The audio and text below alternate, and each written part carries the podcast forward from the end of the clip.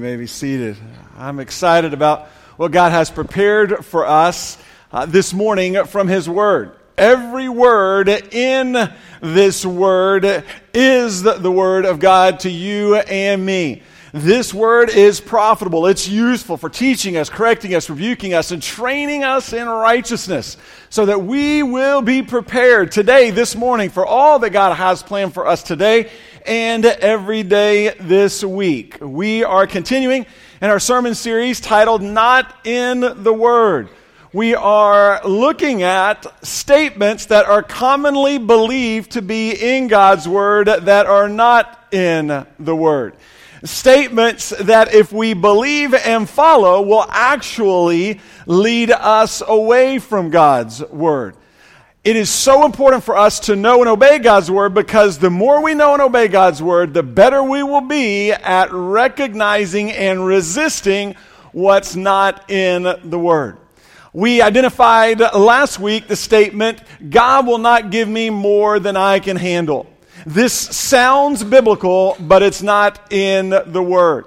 This statement, God will not give me more than I can handle, encourages us to depend on ourselves, to trust in our strength, to live for Jesus according to our ability, to persevere in our power.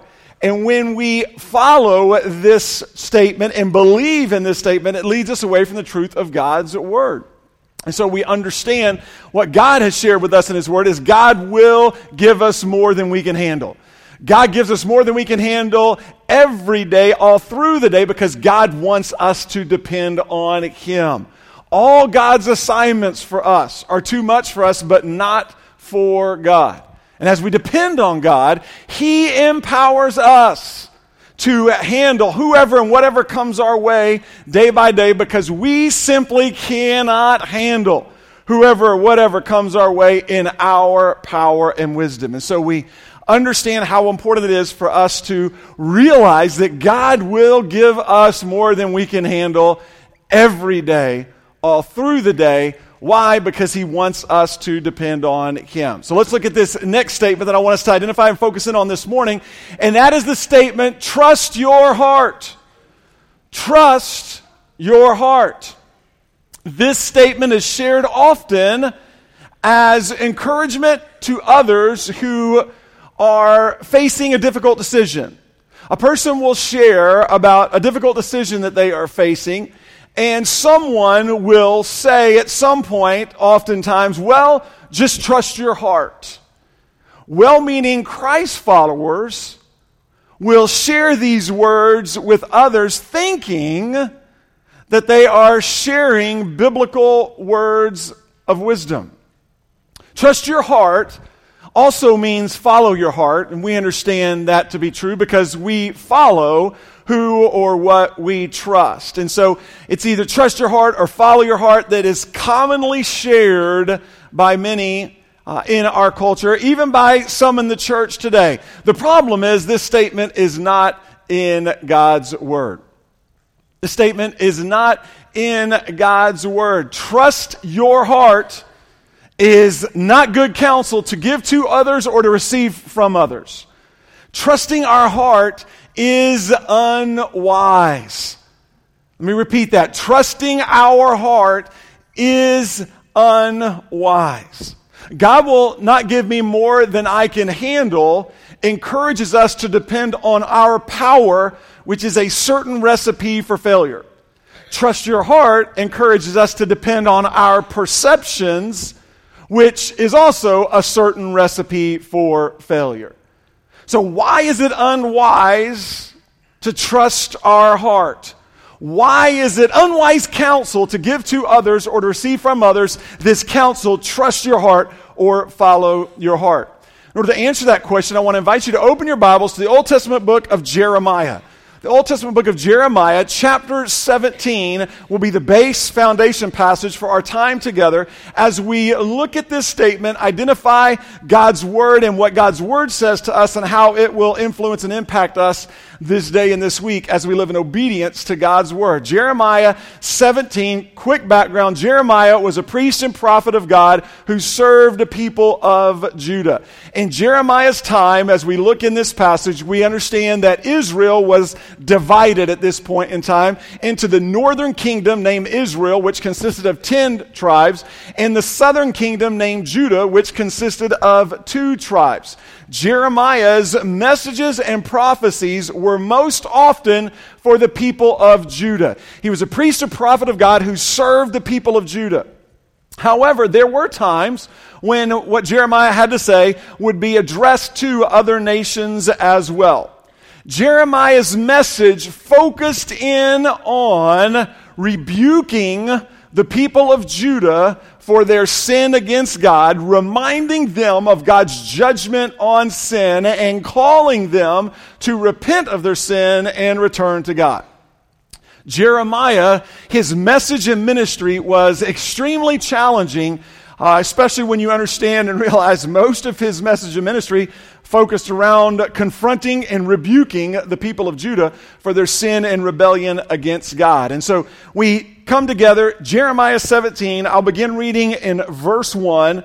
Uh, Jeremiah wrote, The sin of Judah is written with an iron stylus, with a diamond point.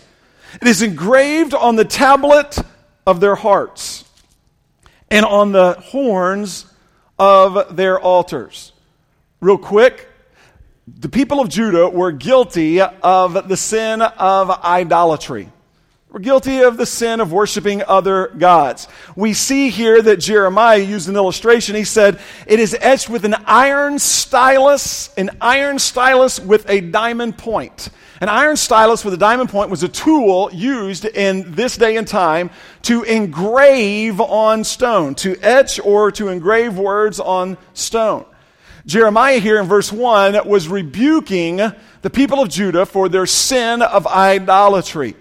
He was in essence saying, instead of God's laws and God's truths being etched on your hearts, it is your sin and rebellion against God that is etched on the tablets of your heart. That is etched there.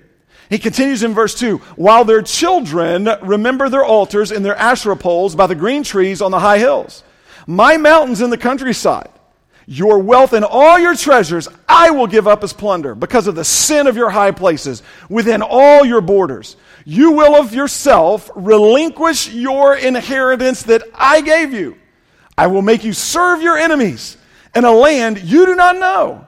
For you have set my anger on fire, it will burn forever.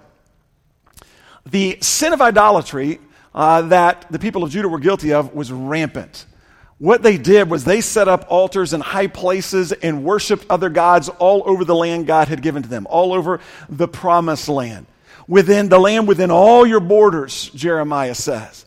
And so, because of their sin of idolatry, their idol worship, God's holy anger, his wrath was kindled against them, was burning against them because of their sin and their rebellion against Him and their idolatry. And so we see real clear how God begins to respond to them. Now, we know and understand that God is a righteous God, that God's a holy God. And so we know in our personal walk with the Lord, and we know according to the truth of God's word, that God punishes and God disciplines us when we sin against Him. And God punished and disciplined the people of Judah for their sin of idolatry through King Nebuchadnezzar and Babylon. King Nebuchadnezzar and Babylon came and they wiped out Judah.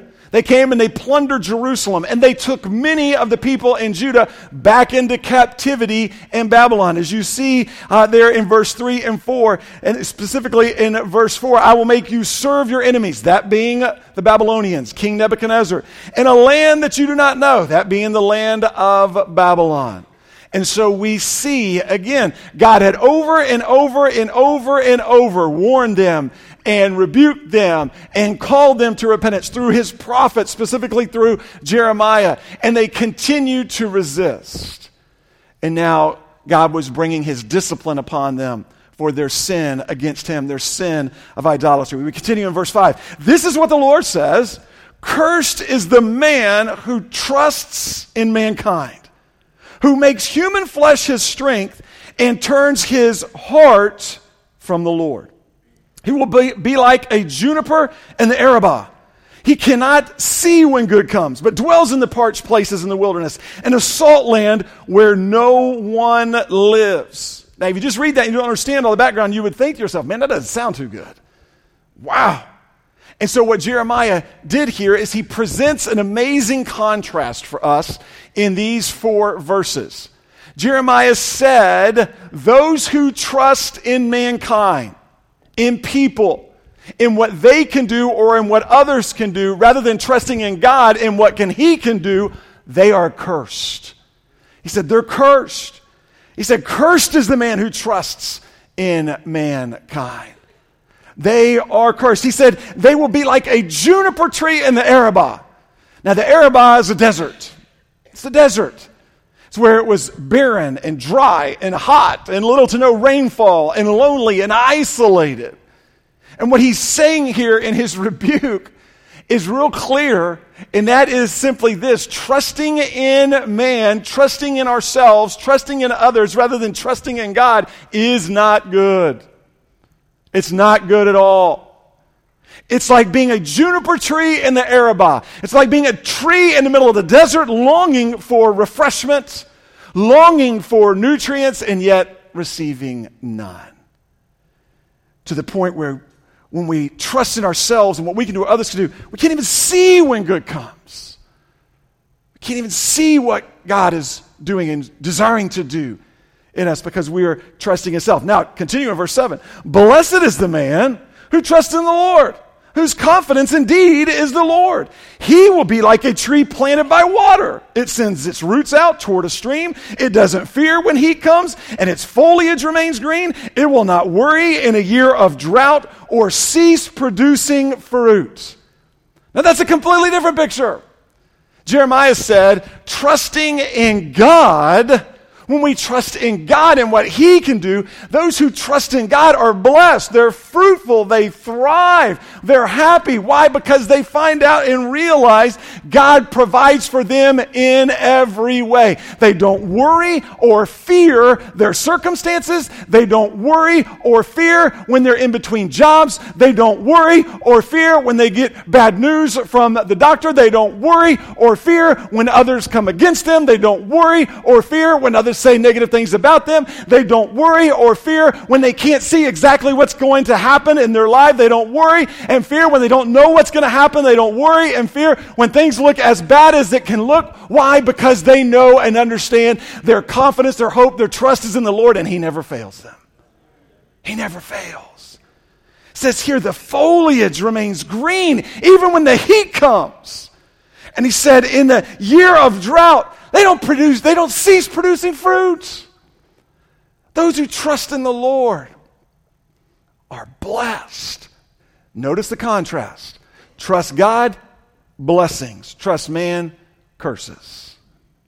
It could not be more clear here in this passage, which leads us to the point Jeremiah is wanting us to understand, which is in verse 9. Jeremiah continues The heart is more deceitful than anything else and desperately sick. Who can understand it? Jeremiah answered our question for us in verse 9. Why is it unwise to trust our heart? Why is it not good to receive counsel from others or give counsel to others, focusing in on trusting your heart or following your heart? Why? Because he said clearly there in verse 9, the heart is more deceitful than anything else. Deceitful literally means corrupt. It means fraudulent. It means crooked. It means polluted by sin, completely marred by sin. Here's the reality our heart is so sick with sin, we can't even understand it. Our heart is so deceiving and sinful, we can't even recognize it. We don't even realize the depth of how sick our heart is with sin. We don't even realize the depths of how our hearts will deceive us and fail us. We don't even realize this truth in this word that our hearts are so deceptive. They will fail us every step of our way, every single day, which is why it's so important for us to make the decision not to trust our hearts. It's so deceptive. And he continues then and answers his own question. In verse 9, notice he says, The heart is more deceitful than anything else, desperately sick. Who can understand it? And then he answers his own question in verse 10 for us. And we understand this, this sickness of our heart. And we think of this, and as he's saying these words, he is giving them an illustration that focuses in on them. When he said the heart is more deceitful than anything else, it is desperately sick. Who can understand it? The very people of Judah that Jeremiah is speaking to here were warned again and again and again about their sin of rebellion against God. They were warned not to sin against God. They were warned to turn back from their sin and turn to God, and yet they continued in their rebellion and sin against God. They continued to worship idols. We know Jesus spoke to Peter and Jesus told Peter, Peter, you will deny me three times before the crow bellows. And Peter looked at Jesus and he said, uh, No, you're wrong, Jesus. Imagine that. He said, No, you're wrong. He says, Even if I have to die, I will not deny you. And the disciples who were around, they agreed, Yeah, yeah, we, we won't deny you either, Jesus. We won't, we won't deny you either. Not to be outdone. We know God sent Nathan to David to rebuke David for his sin, focusing it on Uriah and Bathsheba. And when Nathan went to David and rebuked him and confronted him for his sin from the Lord who sent him to David, David didn't even realize that Nathan was talking about him at first. Didn't even realize it. Our hearts are so sinful, sick, and deceptive. We don't even understand it. We can't even grasp it. We don't even realize it. The truth of the matter is, we defend self, we excuse self, and we justify self because we seek self. We're quick to defend ourselves, we're quick to excuse ourselves, we're quick to justify ourselves. And the main reason for that is because we're seeking self, which is why Jesus himself said to us in Luke chapter 9 if anyone would come after me, he must deny himself, take up his cross daily, and follow me. And so we see this truth play out in regards to our heart and trusting our heart and following our heart when Jeremiah says, Whoa, whoa, whoa, wait a second. The heart is more deceitful than anything else. It is desperately sick with sin. Let's see what he says in verse 10. He answered his question. He says, I, the Lord, examine the mind. I test the heart to give to each according to his way, according to what his actions deserve. And so we see here, God understands our heart. God tests our heart. God rewards our heart because God knows our heart. And we know that God is a righteous judge. God is a just judge. God is a holy judge. And so we understand clearly from this passage trusting our heart is not wise for us. And counseling others to trust their heart or the Father heart is not good counsel for us to give to others. And it's certainly not good counsel for us to receive from others. Let me quickly, briefly, let's just take a moment and let's look at the biblical meaning of heart so we make sure we understand what we're talking about here when we're talking about the heart. In the Old Testament and New Testament, heart has a similar meaning. Heart, as we see here used in Jeremiah chapter 17, verse 9, is from the Hebrew word lave. And lave or heart is used in the Old Testament over 590 times. In the New Testament, many of the authors of the New Testament use the word heart, and most often they use the word heart, and that word is cardia. And cardia, or heart, in the New Testament is used over 150 times. We get our English words cardiac, cardio, cardiovascular from the Greek word cardia. So heart Lave in the Old Testament or cardia in the New Testament means a similar point. It means the same thing, and it means the inner person. It's describing who we are. The heart, biblically, is the center of our personality, our minds, our thinking, our emotions, our feelings, and our will. Heart, biblically, is the wellspring of our spiritual life. It is the foundation of our spiritual life. We see throughout Scripture where God uses the heart and He describes our heart as the center of our thinking, our, our, our minds, our feelings, our actions, our personalities. When someone talks about the heart, they're talking about who we are. We see this just for example, in Proverbs 23 and verse 7, Solomon said, For as he thinks within himself, far as a man thinks in his heart, for as he thinks within himself, so he is. Eat and drink, he says to you, but his heart is not with you. There we see Solomon connecting the heart as the center of our, our, personality, of who we are. Jesus himself asked the scribes in Matthew chapter 9 and verse 4, he said, But perceiving their thoughts, Jesus said, listen to what he said, why are you thinking evil things in your hearts? Why are you thinking evil things in your hearts? Jesus, again, reminding us of the, the meaning, the biblical meaning of heart, the center of our minds, our feelings, our thoughts, our emotions, our will, our actions. Jesus also shared this when he shared, out of the overflow of the heart, the mouth speaks. What is inside our hearts will come out of our mouths. Jesus in Matthew 15, he continued and said, Out of your hearts come strivings and murders and wars. All these negative things. The heart biblically is vitally important for us to understand. The heart biblically is, is who we are. Just as our physical heart is important to our physical life, so our spiritual heart is important to our spiritual life. And so we understand what now Jeremiah is talking about and what other authors of Scripture have talked about. When they're talking about heart, they're talking about us, who we are. And so we know and understand our heart is more deceitful than anything else, it's desperately sick with sin. Who can understand it? So, if we can't or we should not trust our heart, if we should not follow our heart, which is clear from God's word, then what does God want us to do with our heart? Well, let me just give you two things that we need to do with our heart for sure. Uh, one, once and for all, and the second, day by day. Number one, I must surrender my heart to God. You and I must surrender our heart to God we see the heart here that Jeremiah is talking about in Jeremiah 17 verse 9 is the picture of the unregenerated heart, the unredeemed heart. It's the picture of the heart that is set apart from God because of the sin in God, the sin against God. It's the heart that is dead in sin and transgressions. And so we understand and know that the Apostle Paul and many of the authors of the New Testament, John uh, and Peter and Luke, the Apostle Paul, these guys, they talked about the importance of us believing in Jesus and receiving God's gift of salvation by His grace alone through our faith alone in Christ Jesus alone. And we know the Apostle Paul connected God's work of salvation in our lives with our hearts. In Romans 10 9 and 10, Paul said, If we confess with our mouths Jesus is Lord and believe in our, hearts, say it with me, our hearts God raised him from the dead, you will be saved.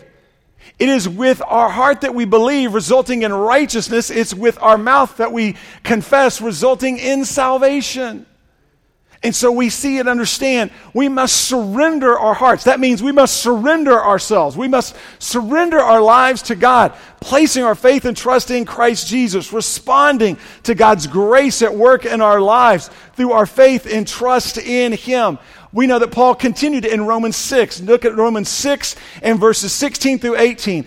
Paul wrote these words Do you not know that if you offer yourselves to someone as obedient slaves, you are slaves of that one you obey, either of sin leading to death or of obedience leading to righteousness? But thank God that although you used to be slaves of sin, when we were dead in our sins and transgressions, you obeyed from the heart. Say that with me. You obeyed from the heart that pattern of teaching you were entrusted to. And having been liberated from sin, you became enslaved to righteousness. What an amazing passage. What great news for you and me. When God saved us and liberated us from our sin. by His grace alone, through our faith alone in Christ Jesus alone, Jesus alone, He gave us a new heart. He gave us a new heart. He gave us a heart after Him, a heart of faith in Him and obedience to Him. We responded to the truth entrusted to us. We responded to God calling us to salvation out of the darkness of sin into the marvelous light of Christ Jesus our Lord. And in so doing, we obeyed from the heart. We gave ourselves to the Lord. We yielded and surrendered our life to God repented of our sin and placed our faith and trust in Christ Jesus. And we are new from the inside out. We are new creations in Christ. The old's gone, the new has come. We have a heart now, a new heart that God is molding and shaping and, and working and conforming us. And He's conforming our heart to His heart. He's conforming us to the image of His Son, Jesus Christ, our Savior and Lord. And so we know we are right with God by faith in Jesus. And we desire to live for God in obedience to Jesus. Why? Because we have obeyed from the heart. We've received God's gift of salvation. We are new creations in Christ. The old is gone, the new has come, and we are able to focus in on living our lives for Christ, which leads us to the second point, and that second point is I must yield my heart to God day by day. We surrender our heart to God. What does God want us to do with our hearts? He doesn't want us to trust our heart or follow our heart. He wants us to surrender our heart to Him, and then He wants us to yield our heart to Him day by day. We grow in our faith in God as we yield our heart to God day by day. So, this is that work of sanctification. Step number one is the work of salvation. Step number two is the work of sanctification. We yield our heart to God day by day. We surrender to Him. We submit to Him so that He continues work in and through us. And we see biblically there's some ways in which we can yield our heart to God. Three ways we yield our heart to God. Number one, I must ask God. I must ask God to search my heart to search my heart. As the psalmist David said in Psalm 139, verse 23 and 24, search my heart, God, and know my, search my heart and know my thoughts. Test me and know my concerns. See if there's any offensive way in me and lead me in the everlasting way. Lead me in that everlasting way towards you, oh God. Then that passage in Psalm 139, verse 23 and 24, if it's up there, you can see just look at this passage. In these two verses, there are six imperative commands, six for us to obey in this passage. Six imperatives search me, know my heart, test me, know my concerns, see if there's any offense way in me, lead me in the everlasting way. And so, as we yield our heart to God each day, what does that mean? It means we ask God to search our hearts and convict us of any sin so that we might confess our sin to God and receive His forgiveness of our sins. No one understand when we ask God to search our hearts, He will do it. Amen? He will search our hearts. He will identify sin in our lives. He will convict us of sin. Why? Because He loves us. And He wants what's best for us. And He wants us to confess our sin to Him so that we might receive his forgiveness and continue growing in our faith in him. So that work of sanctification continues in us. Remember, sin must go so we can grow in Christ Jesus. As Jesus himself said, Blessed are the pure in heart, because they will see God. So, if we're going to yield our heart to God each day, that means we ask God to search our hearts God, search my heart, convict me of any sin, so I might confess it and receive your forgiveness. Then we ask God to guard our hearts. Solomon said in Proverbs 4:23, "Guard your heart above all else, for it is the source of life." Guard your heart above all else. The heart biblically reminds us uh, that we know the heart is the, the center of us. It's who we are. And so we understand and realize that we need to ask God each day as we yield our heart to God God, would you search me? Convict me so that I might receive your forgiveness and continue walking with you. God, would you guard my heart? God, would you help me to guard my heart? That word guard is an imperative, it's a command. It means to guard or keep watch over. And so we understand we need God's help to live God's way. And so we need to guard our hearts so that we don't wander away from God into sin. And we desperately need God's help to guard our hearts so that we don't wander away from Him into sin. So we yield our hearts to God each day. We yield ourselves. God, would you search me? God, would you guard my heart. God, would you help me to say no to sin and yes to the Savior? God, would you help me to recognize those temptations before I get right up on them? Help me to see those temptations coming. God, would you guard my heart? Would you protect me and my thoughts and my desires from turning away from you and turning to sin? And then we ask God, finally, to fill my heart with your word. God, fill my heart with your word. As the psalmist said in Psalm 119, in verses 9 through 11. How can a young man keep his way pure? By keeping your word. I have sought you with all my heart. Do not let me wander from your commands. I've treasured your word in my heart that I may not sin against you. So, as we yield our hearts to God day by day, we understand that we don't need to trust our hearts or follow our hearts. We understand in and of ourselves the sickness of our hearts. We understand that our hearts are prone to wander away from God into sin at a moment's notice. We understand the Apostle Paul, who said, The things I don't want to do, I do, and the things I do want to do, I don't. What a wretched man I am. We understand this battle that rages within us on a day by day basis. We understand how Peter told us to abstain from those sinful desires which rage and war inside us the battle to live for self rather than to live for the Savior. And so, knowing that, we surrender our hearts to God and we place our faith in Christ Jesus. And knowing this, we yield our heart to God day by day. We ask God, God, would you search my heart? Because we are quick to wander away from Him into sin. God, would you guard my heart? Because I realize and understand that my heart is more deceitful than anything else. And though, Father God, you've redeemed me and you've placed a new heart within me. God, I know and understand that I am prone to wander away from you and to sin. And so, God, would you guard my heart? And then we ask God to fill our hearts with His Word.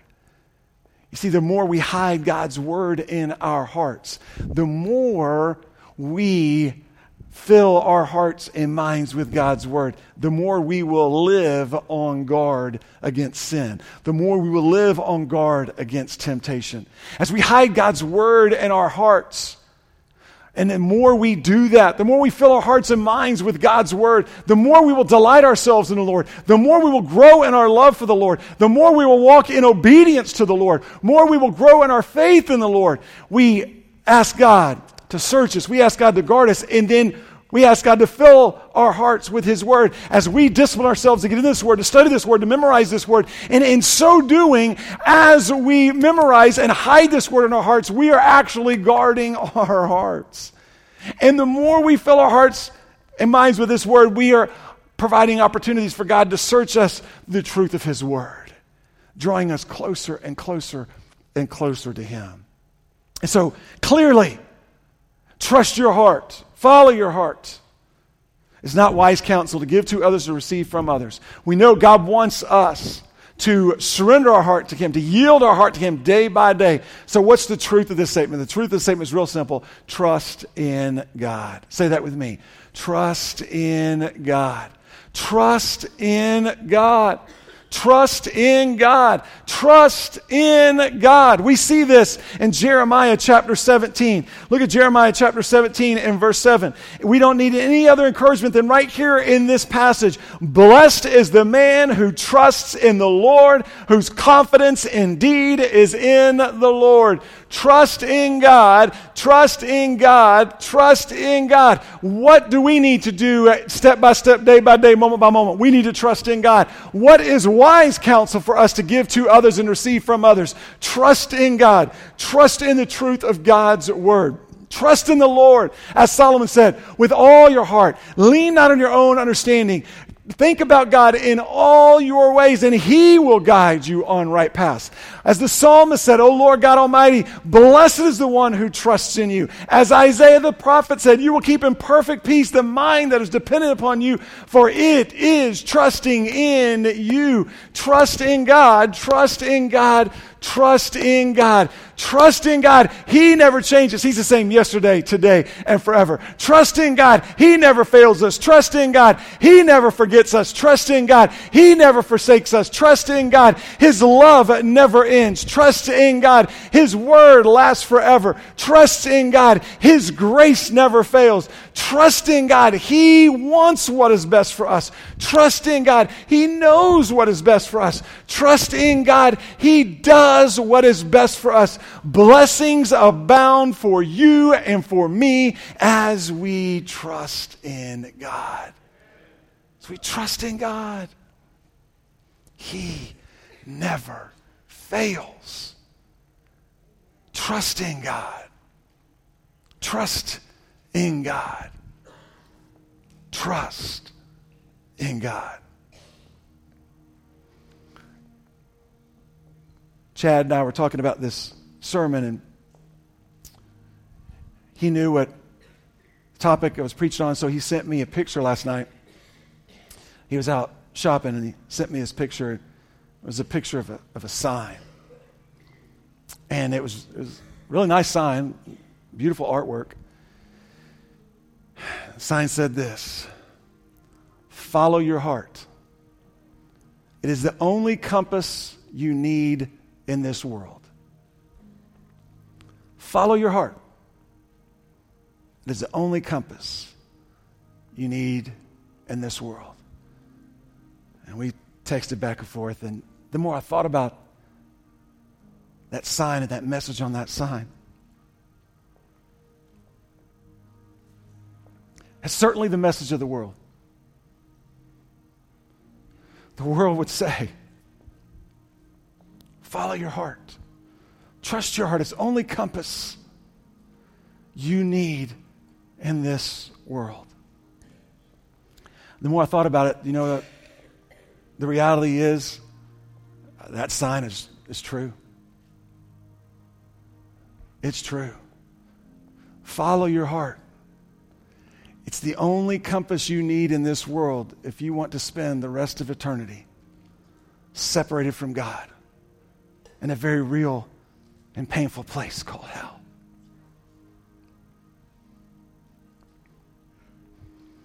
Praise God.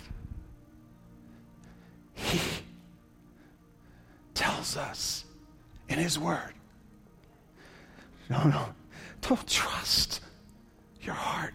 Don't follow your heart. It's more deceitful than anything else. It's desperately sick with sin. Don't do it. God says, trust in me. Follow me. And the price that was paid for us to trust in Him was the price of His Son, our Savior, Jesus Christ. And so we know this morning that the truth of God's word says, trust in God. And you will be blessed by God. With the abundant life here on this earth,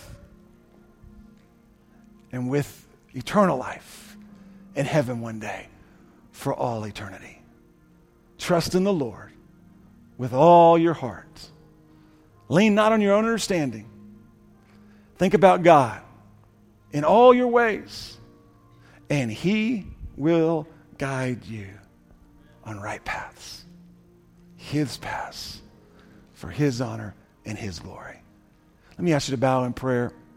Our worship team is going to come lead in this time of invitation, and I want to